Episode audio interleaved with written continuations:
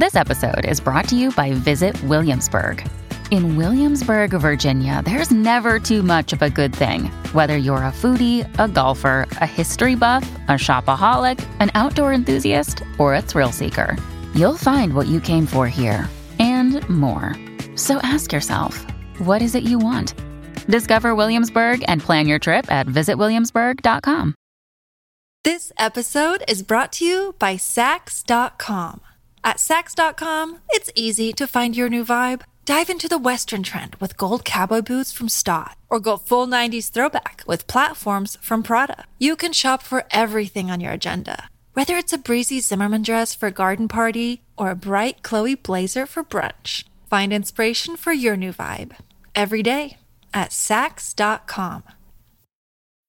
When you need mealtime inspiration, it's worth shopping Kroger, where you'll find over 30,000 mouthwatering choices that excite your inner foodie. And no matter what tasty choice you make, you'll enjoy our everyday low prices, plus extra ways to save, like digital coupons worth over $600 each week. You can also save up to $1 off per gallon at the pump with fuel points. More savings and more inspiring flavors make shopping Kroger worth it every time. Kroger, fresh for everyone. Fuel restrictions apply. Welcome to the New Books Network. Welcome to New Books and Literary Studies. I'm John Yargo, your host. Today's guest is Jenny Mann, who has a new book titled The Trials of Orpheus Poetry, Science, and the Early Modern Sublime from Princeton University Press. Jenny is professor in both New York University's English Department and the Gallatin School and her work has been supported by the Mellon Foundation and the Folger Shakespeare Library. She is the author of the previous monograph, Outlaw Rhetoric Figuring Vernacular Eloquence in Shakespeare's England, from Cornell University Press, and is the co editor with Debapriya Sarkar of a special issue of Philological Quarterly on imagining scientific forms. Additionally, Ginny works in collaboration with the Public Shakespeare Initiative at the Public Theater in New York. Welcome to the podcast, Ginny. Thank you so much. I'm so happy to be here. To begin with, can you talk about how this book came together? What led you to the figure of Orpheus, and what did you want to contribute to the pre existing scholarship on early modern poetic theory? It really emerged out of my first book, Outlaw Rhetoric, um, which is a study of English attempts to translate the classical art of rhetoric into the vernacular. And in the process of completing that book, I had immersed myself in early modern rhetorical and poetic handbooks. And, and so I had just been surrounded by these assertions that eloquence, verbal eloquence, has a world changing power. It can um, dominate people, make crowds um, follow the will of the orator, convince people to do things they don't want to do otherwise. It's it's a kind of power that will make your ideas and your culture irresistible. And so I have been reading these assertions for years, and but I still wanted to know like how how on earth does verbal eloquence have this extreme power? Or and you know like what what happens when the force of eloquent speech makes contact with an audience? Or, or at the very least like what did early modern writers and thinkers think was happening at that moment of contact, which remained elusive to me, even though I felt that I had been immersed in this discourse for years. And and it was that question like what is the force of eloquence and how do i find it in the textual traces of this world that led me to orpheus? Because anytime i went searching for the moments in these documents that might provide an answer to that question orpheus was there it was like the the the the, the myth or the figure um, manifested at those moments when such an explanation would be required. Um, so, you know, in the Greek tradition, Orpheus is the first poet, the Ur poet, whose um, song is so powerful that, uh, according to legend, animals and trees and stones would follow in order to listen to his music. And so it's this sort of iconic example of the power of, of eloquence to organize the world. And so my my suspicion and ultimately my argument was that the Orpheus myth became a way for the for the arts of rhetoric and poetics to to manifest the force of eloquence and turn it into an object of knowledge. And this initially was my my my first um, priority, right? I wanted to um, connect the really deep and rich scholarship on rhetoric and poetics with sort of parallel and yet disconnected work in the history of science. Like I really, early on, I really, I was kind of on this mission to argue that the arts of rhetoric and poetics were productive of knowledge in the period and should be taken seriously by intellectual historians in, in, much the same way one might approach, say, the discourses and sciences of, of alchemy or chemistry or the other sort of natural philosophical disciplines. And so that was sort of my initial motivation in, in working with the project and working with Orpheus. Um, and then what happened is as I as I deepened my research into the status of the Orpheus myth in the works of poetry themselves, I, I started developing this like parallel and completely um, oppositional argument to my initial claim, and that is that if you read the, the, the poetry of the period, what instead you get the sense that um, contact with the Orpheus myth doesn't produce knowledge, but rather sort of dissolves one's sense of authority and autonomy and and and and renders inert various epistemological frameworks. So then the book became about finding a way to kind of hold those two ideas of orpheus in the same place. As that culture does i found. Part of the appeal of the trials of orpheus is your prose style. Could you read an excerpt from the book Sure, happily. Thank you for that question and that compliment. Um, okay, so I'm going to read just the the final paragraph of the introduction to the book. Taken together, the scattered trials of Orpheus, gathered in this book, materialize a mode of literary transmission characterized by a pleasurable and frightening dependency, passivity, and bondage. Such a model of poetic transmission does not rely on the idea of the single author's career in order to formulate its terms, nor does it presume a sequential paradigm of historical progress and supersession. Though such active conceptions of imitatio as competitive emulation did constitute one major model of literary production in the Renaissance. Indeed, my articulation of an Orphic Ovidian theory of literary production as a kind of trial maintains that the precipitating cause of literary influence will remain unseen and unknown to those so influenced, because that is the fundamental meaning of action at a distance.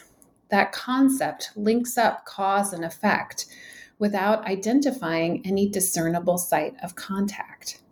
The connections are there and they are cosmically potent, but they insist on remaining unknown. To lay hold of such forces, one must first accept the impossibility of ever knowing them in a philosophical sense. As Plato insists in the Ion, the poet and rhapsode have no knowledge of what they do. Ovid's tale of Orpheus depicts literary transmission not as a progressive or productive activity, but rather as an ongoing event characterized by interruption, subjection, and loss. Early modern encounters with the Orpheus myth also suggest that poetic judgment, what we would call literary criticism, is similarly vulnerable to an unwilled possession by a superior force. This force moves across generations of writers working at great distances from one another. Writers who may find themselves suddenly on trial, struck and quivering like the strings of a plucked lute. That's wonderful. I, I love the way you tease out the the fig, figurative meanings in in the Orphic myth. There, how, how, do you go about developing a passage like that? What what are your strategies for revising and writing academic prose? Oh, what a great question. I lo- I love revi- revising. I actually find it so much more comforting to sort of open up a document that has a lot of verbiage already there and to start to sift through it and cluster and disperse and find patterns and that to me is the most fun kind of a writing day. I I have sort of having done this kind of writing now for more than 20 years come to peace with my own writing style which is nonlinear. As this book might have indicated and is extremely meandering. I mean i i i can't i can't have an argument unless i've drafted and redrafted and puzzled over things in writing. So for me, the thinking process and the writing process are are integral to one another. And so so so what often happens in the early stages of a project is I'm um, kind of accumulating paragraphs, writing up um, close readings of various passages, stitching them to other passages, adding in notes from critics and scholars I've been reading, and then I sort of return to this this kind of mammoth and copious and expanding text and try to see if there's a path through that I can transform into a more claim driven argument that which is I think what I still think of often is the obligation of a kind of writing that we do, but I don't draft that way. So for me, re- revision is really necessary for me to find my arguments, if if that makes sense. And but they, it begins very much as the as the as a kind of documentation of my thinking and my experience and my contact with with various texts that I can then sort of pull together into one larger argument that wouldn't have been thinkable to me if I hadn't been writing about it for for many months ahead of time. It's like it's it's, it's an extremely frustrating way to draft, but it's I think I've just realized it's my my reality um, as a writer, and I just need to own it. yes, that is so important to identify and claim the identity of what kind of writer you are and then develop strategies for uh, reaching the kinds of professional obligations uh, and demands uh, that are placed on you within that identity. Totally. I mean, I don't know. I constantly, I do this less now because I just have less time. But I remember being in graduate school and just looking left and looking right and saying, oh, you know, that person outlines everything. And then they just write their outline. That's so sensible. I should be like that. And then trying really hard to write like that and failing to write like that and feeling like nothing was going my way. And, and now I just sort of uh, accept my process and trust it. Um, you know, which I guess is just one advantage of age, I suppose. the structure of this book is unconventional, following from these five words that animate something about the Orphic Ovidian reception uh, in the early modern period. Uh, the words are meandering, binding, drawing, softening, scattering, and testing. How did you arrive at those terms? W- were there terms that you ended up leaving out? Oh, what a great question. Um, I um, that structure was a really late discovery for me, um, and and for many years, I the the structure of the book I thought I was writing was in um, entirely synced to Philip Sidney's defense of poesy, um, and so I so I as I mentioned earlier, I thought I was writing this book that was asserting um, the epistemological work of rhetoric and poetics in the period. And I thought, well, I'll structure it according to what Sidney lists as the five primary attacks on poesy in the Renaissance. So in the defense, he says he he lists these attacks and then sort of counters each in turn, but they are um, you know that the attackers of poesy say it's dangerous because it produces no fruitful knowledge it's an art of lies um, it entices men to wantonness, it softens men, and it distracts men from their obligation to serve the Commonwealth. And at the time, I was really interested in softening um, and had done a lot of thinking and writing already about softening. And so I thought, okay, well, I'll, I'll just have a chapter on each of those attacks, and I'll feature some aspect of poesis in the period that embraces the attack as, as like fundamental to poesy. And then what happened is I kept working with softening, I just kept falling further and further into Ovid's myth of Orpheus. And I finally realized that I could just accept and submit to that and let the myth itself give me a kind of structure to the book and and kind of let softening be my guide and find these other terms in the myth that express different aspects of the force of eloquence and that are heavily present in the early modern engagements with the Ovidian myth. And so, um, and so from there, from that moment, then the kind of binding drawing, softening, scattering was was very evident. And the, and then and then to bookend them, I added meandering um, at the outset and testing at the conclusion, um, which were a little bit more sort of theoretical terms that were coming out of literary critical discourses rather than strictly from within Ovid's myth. But it, it, it basically was my sort of concession to the fact that the myth had become my method of thinking and and and a kind of beautiful way of making that visible at the level of the of the table of contents. Um, but it was hard. It was hard to let go of the really discursive chapter titles with the colon that make clear what your argument are. Um, but but ultimately i just found it so pleasing to have these simple terms be the the kind of entry point into each of the chapters um, and in a way because the concepts and the words were so formative for me but also for these sort of philologically inclined writers who are finding in this poem the metamorphoses a way to think through their experience of literary history. So I felt it was like a way of duplicating that contact in my own critical writing. Um, so that's how I ended up there. But it was a late breaking development for sure. well, I believe the Trials of Orpheus can uh, claim a victory in the struggle against the colon title, much to its credit. uh, the first chapter, Meandering, uh, fittingly encompasses a broad range of sources. You look at Attic pottery from the 5th century BCE, mosaics from the 4th century CE, and poetic theory from the early modern period.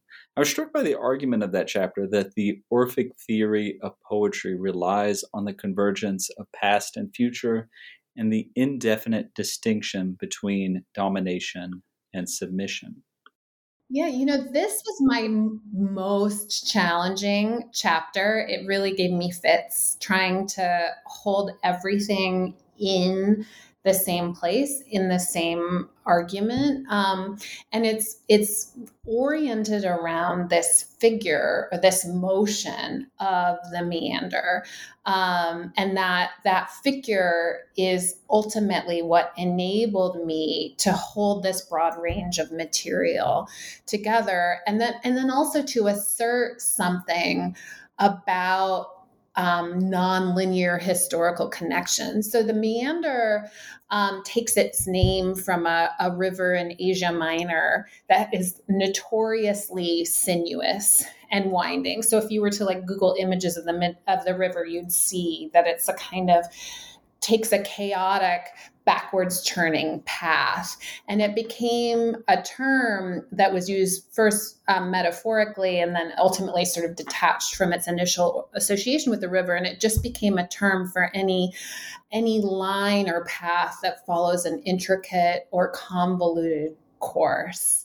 Um, so and and and in the visual arts, meanders, um, which I think are now are more commonly known as a Greek key pattern. A meander is a line that regularly travels backwards in order to move forwards. And and so for me, this became a figure for extended connections um, among historically discontinuous writers that are not, nevertheless sort of glancing back at one another and carrying forward into an unknown future.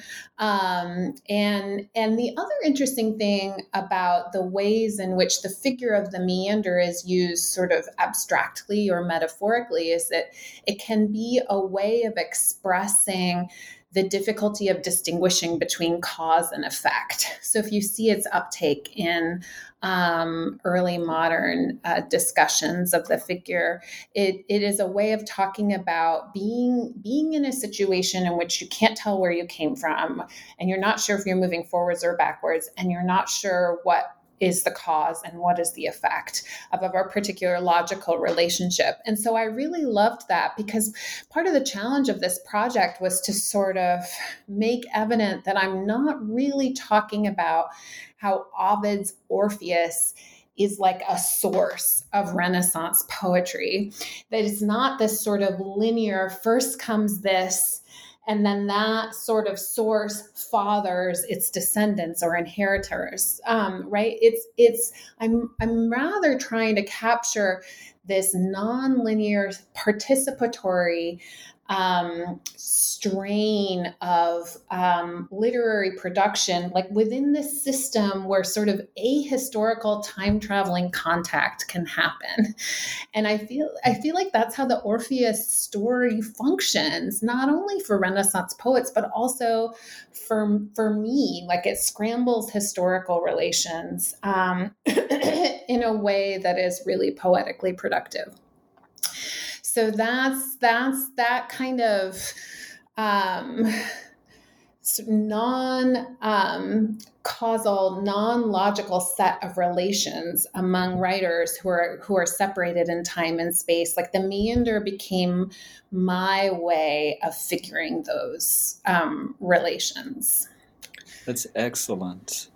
The second chapter, Binding, is also packed with wonderful details, such as this insight from Montaigne that poetry cannot be discerned empirically, but is experienced as a form of ravishment and overwhelm. The, uh, uh, another line from Montaigne that I underlined in your book roughly translates as the uh, splendor of the lightning bolt, which is poetry. How did this sense of poetry as resisting empirical observation as a chain of eloquence that is hard to identify operate in the early modern period.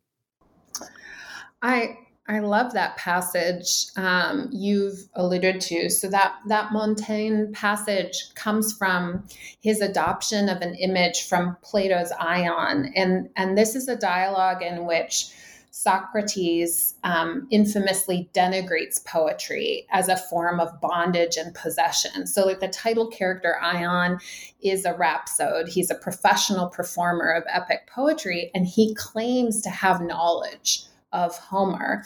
And this really irritates Socrates. And Socrates is like, it's not by art and knowledge that you say what you say about Homer, but by a kind of divine possession. And in order to m- make clear what he means, he Socrates describes the transmission of poetry um, from the muse to the poet to the rhapsode to the audience as the passage of a magnetic force through a chain of iron rings, and each ring is linked to the next by the irresistible power of poetry. And so, so Socrates' point is, Ion, you don't know anything about what's happening. You're just the mediator of this force that's passing through you from elsewhere. And it's meant as uh, you know, it acknowledges kind of it acknowledges the divine force of poetry, but it's also you know a degrading and insulting way of of talking about talking about this art.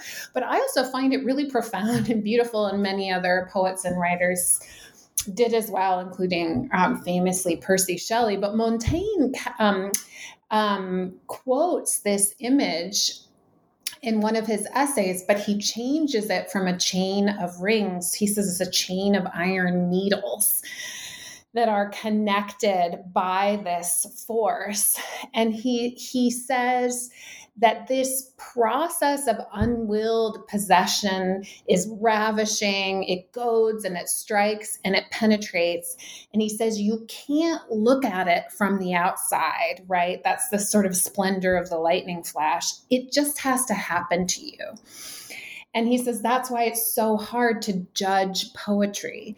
And I really think of that, you know, as a literary critic, where sometimes, you know, it's it's sometimes I just want to let the thing happen to me rather than have to account for it in a critical language. And and and Montaigne again is pointing to the fundamental difficulty facing anyone then and or now who wants to talk about the force of eloquence? Is there something about it that resists um, certainly resists empirical observation but perhaps also resists formal analysis? Um, and and so you can sort of uh, allude to its power but perhaps never fully understand that understand it. Um, so so i'm i'm glad you've alluded to that passage because i too find it a, a very powerful way of talking about you know a predicament i think we all still face as scholars of this period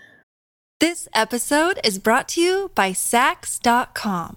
At Saks.com, it's easy to find your new vibe. Dive into the Western trend with gold cowboy boots from Staud, or go full 90s throwback with platforms from Prada. You can shop for everything on your agenda, whether it's a breezy Zimmermann dress for a garden party or a bright Chloe blazer for brunch. Find inspiration for your new vibe every day at Saks.com.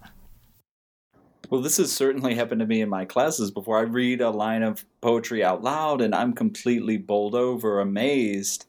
And and then I look around the, the room and the students uh, just have not had that same, uh, they've not been struck by the lightning of poetry in exactly the same word, in exactly the and same way. It. And it's hard it to intellectually lead them into that state of astonishment. If it didn't happen to you, you can't explain it. I mean, it sounds sort of mystical or mystifying, and it's not as if they've gotten it wrong exactly. It's just there's something elusive about this experience, this enrapturing experience that it just resists transcription, I think. And that mystery is very compelling to me as a teacher and writer. Um, like you. In your third chapter on drawing, you look at Christopher Marlowe's Hero and Leander and George Chapman's continuation of Marlowe's poem.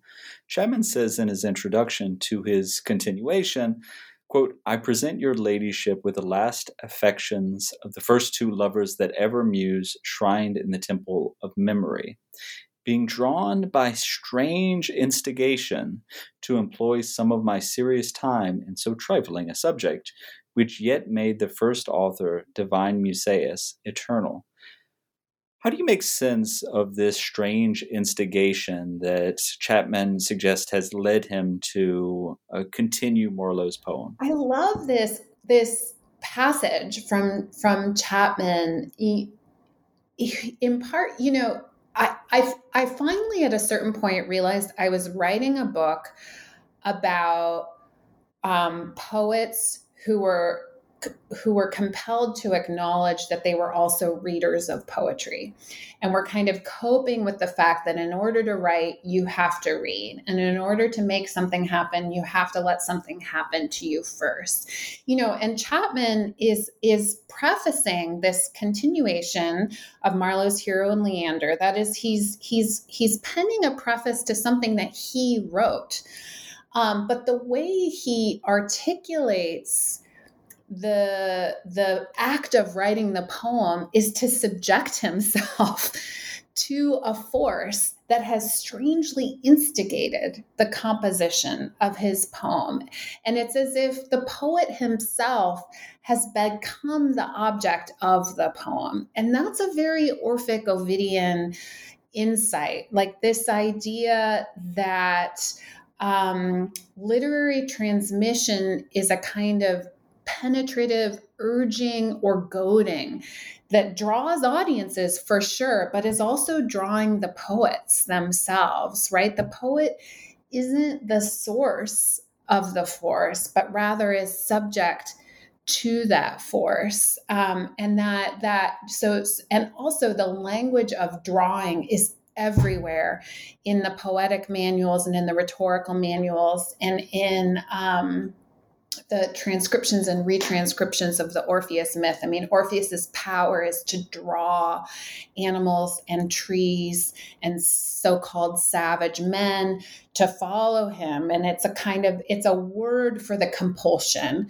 that follows from eloquent language as expressed in orphic song so i think it's so incredible that chapman prefaces his continuation of marlowe's poem by declaring that he's been pierced and instigate comes from stigare which is to pierce or prick so he's been pierced and now he's been drawn forward by basically literary history, literary transmission that goes from Musaeus to Marlowe to Chapman and beyond. Um, so it's just kind of, you know, every so often you get just get like an incredible piece of evidence that draw, draws together connections you found elsewhere. And so, so for me, that was one such moment where he says, he says actually what I'm arguing. He just says it. It's beautiful.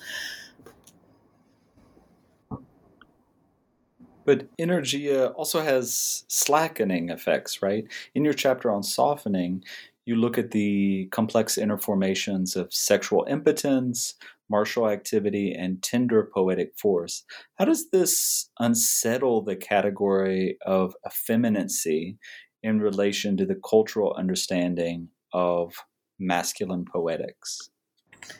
Yeah, soft, you know, softness, softening, as I mentioned earlier, was always the heart or the starting point of this project. And just simply because there was this kind of peculiar persistence of allusions to softening in articulations of Orphic power. So, so the way in which eloquence triumphs over the crowd is by softening hard hearted people and making them vulnerable to a remade um, form.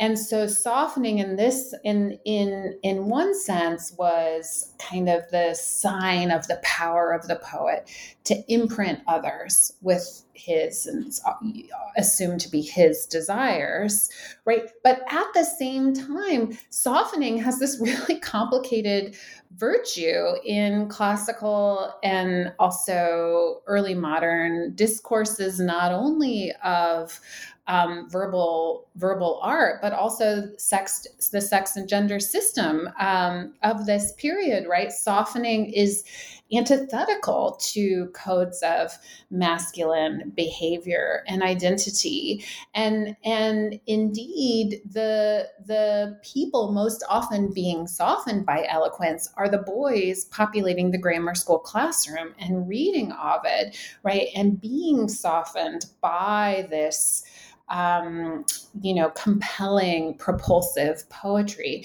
And so so there's this this really you know troubling for, for, certainly for many moralists and opponents of classical literature in this period this troubling affiliation of Ovidian eloquence with a kind of culturally noxious softening of masculine identity. And and so one of the things i try to show in this chapter is how certain poets sort of tune in to the peculiar virtue and power of softening which is expressing a sort of alternate idea of masculine poetics one that is not virile and martial but is in fact about the the power that comes from passivity and being vulnerable to outside impressions right? And and you have to sort of concede to that subject position in order to have access to the world changing power of the orphic voice um, certainly, it's not the only model of masculine poetic production, not even the dominant model, but it is one that's persistently there in the writing of the period, and and I felt hadn't really been fully articulated or documented by um, studies of early modern poesis. I'm interested in how you would bring this study of the early modern sublime to bear on contemporary art and aesthetics. How would you apply this model of a poetics that meanders, binds, draws, softens, and scatters to art in 2022, whether that's a television show or fiction or a movie? That's such a great question. That's a really great question. I mean, I think um, where I feel it the most present in my contemporary life, I've noticed isn't so much in my fiction reading or my television watching, which I do plenty of, but is actually in moments of um, or encounters with the visual arts. And I'm I'm not sure um, I'm not sure why that is, but I think there's something about the iconicity of painting and sculpture um, that that will often sort of remind me of my sense of nonlinear contact with the past if that makes any sense. So so so the example i was thinking of in reflecting on this question is um, a, a, Chilean poet and sculptor named Cecilia Vicuña, um, whose work I've taught a little bit um, in the classroom in recent years, and who recently um, got her first solo show, I believe, at the Guggenheim, and so has gotten a lot of renewed attention. Um, but she's she's a Chilean artist, but she's lived in um, New York City since the 1980s. Actually, not so far from where I teach at NYU. And she's best known for these sculptures called that she calls quipus. So this is a sculpture series that reimagines this lost Andean writing system that was suppressed by Spanish colonizing forces. And the writing system operated through knots um, applied to to long cords of string. And the Inca people would use them to collect data and keep records. Um, and so the cords sort of stored values and meaning encoded as knots. And Vicuña has created these like monumental quipus that descend from high ceilings. Um, and they're often like blood red and they're sort of hanging down. And of course, the this sort of um, manifestation of ligatures and language as image is so resonant for me. But also because she's a poet, the way she talks about the connection between um, lost systems of thinking and writing and um, you know, vast historical forces of, of violence and erasure. She's really interested in ecological catastrophe and the possibility of re-encountering and preserving those um, insights and ideas across vast spaces of time i think is really incredible. But in any way she recently had there was a feature on her in the new york times magazine and and in this interview with the reporter who was writing the feature they walked to the the Hudson River um, on the west side of Manhattan, which is a place I walk almost every day. And and Vicuña told the reporter, asked the reporter to look at the river and tell her which way the river was flowing and the reporter couldn't. It was impossible to discern. And Vicuña told her that the, the Lenape people, who were the original inhabitants of the island of Manhattan, called it the river that runs both ways, right? Because of the misleading currents, you know. And then she she talked about how um, you know, these kind of lost, hidden traces or words um, can be re encountered, right, as a way of making contact to lost people and lost spaces. And, you know, I sort of read this and I just thought that it was like a completely um, um, new set of terms and um, histories um, that that were kind of getting at a similar sort of fact of of being an artist in the world and, and the possibility of making a kind of unpredicted connection with the past. So that was a kind of meandering answer but i think i think there's there's there's there there are these ways in which um you know you I feel like in any moment I might have an encounter with an artwork that like sends me on this time time bending experience. And and so the Orpheus book was sort of my attempt to to document how that was happening in early modern poetry. Yeah, I'd like to talk a little bit about teaching. Um, when you've uh, taught this material, are there uh, texts that uh, reliably simulate the Orphic encounter uh, in your experience?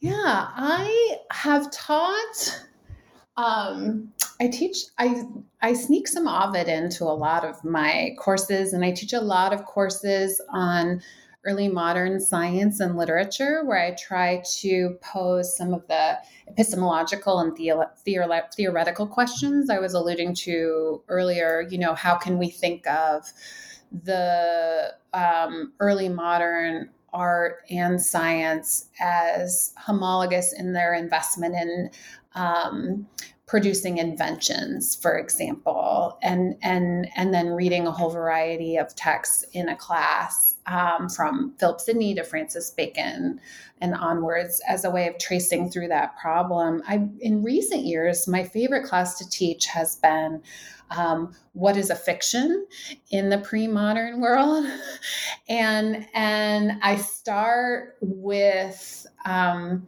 like Hesiod and Plato and go all the way to Aphra Behn's Oroonoko.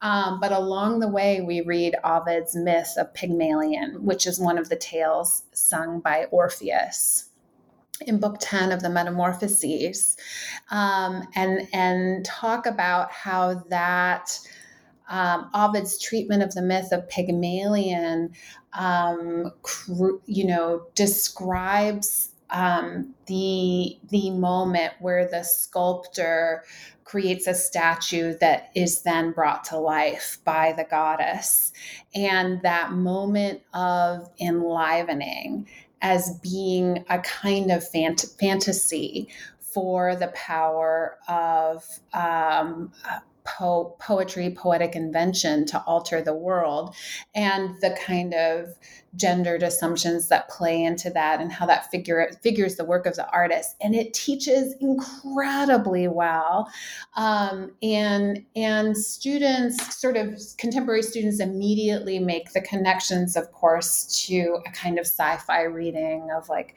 artificial intelligence and the, and the inanimate being brought to life, but they're also um, just really caught up in um, the question of whether or not Pygmalion is sort of delusional when he falls in love with the artwork that he's created, or if and or or if that's a kind of idealistic vision for the desire that motivates artistic creation. And both are equally arguable. You know, I believe both at different moments. So, in that sense, it's a kind of ideal text for a seminar room to sort of wrestle through the way in which poetry can provoke serious philosophical questions.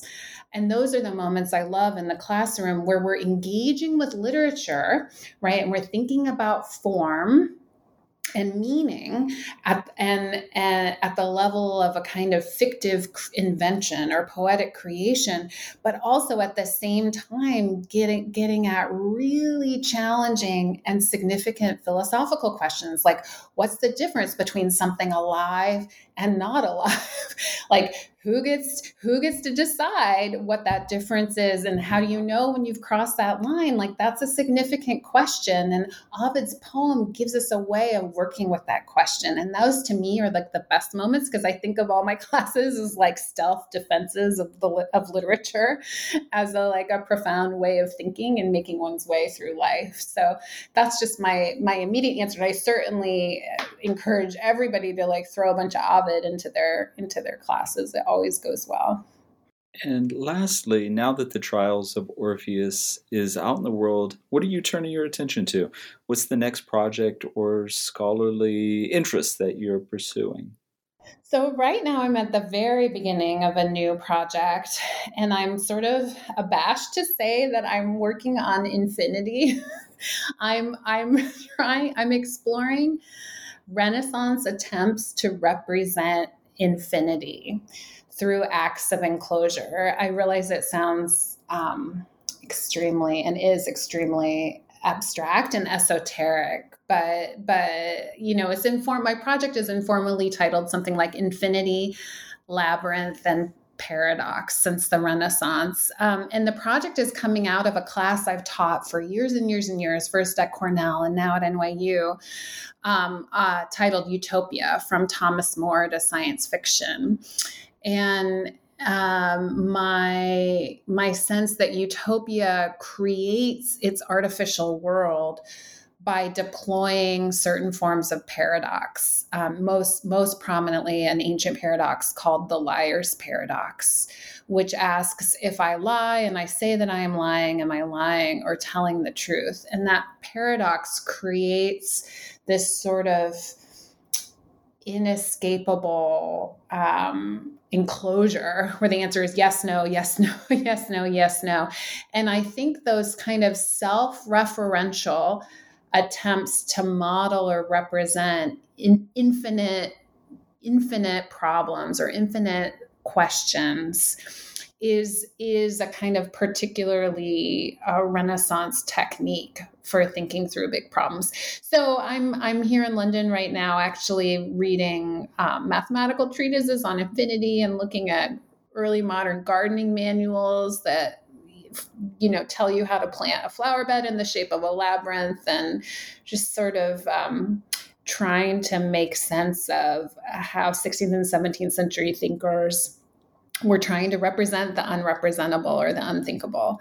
So it's very messy, but I'm very excited about it. And maybe in a decade, I'll have an argument about infinity and the Renaissance.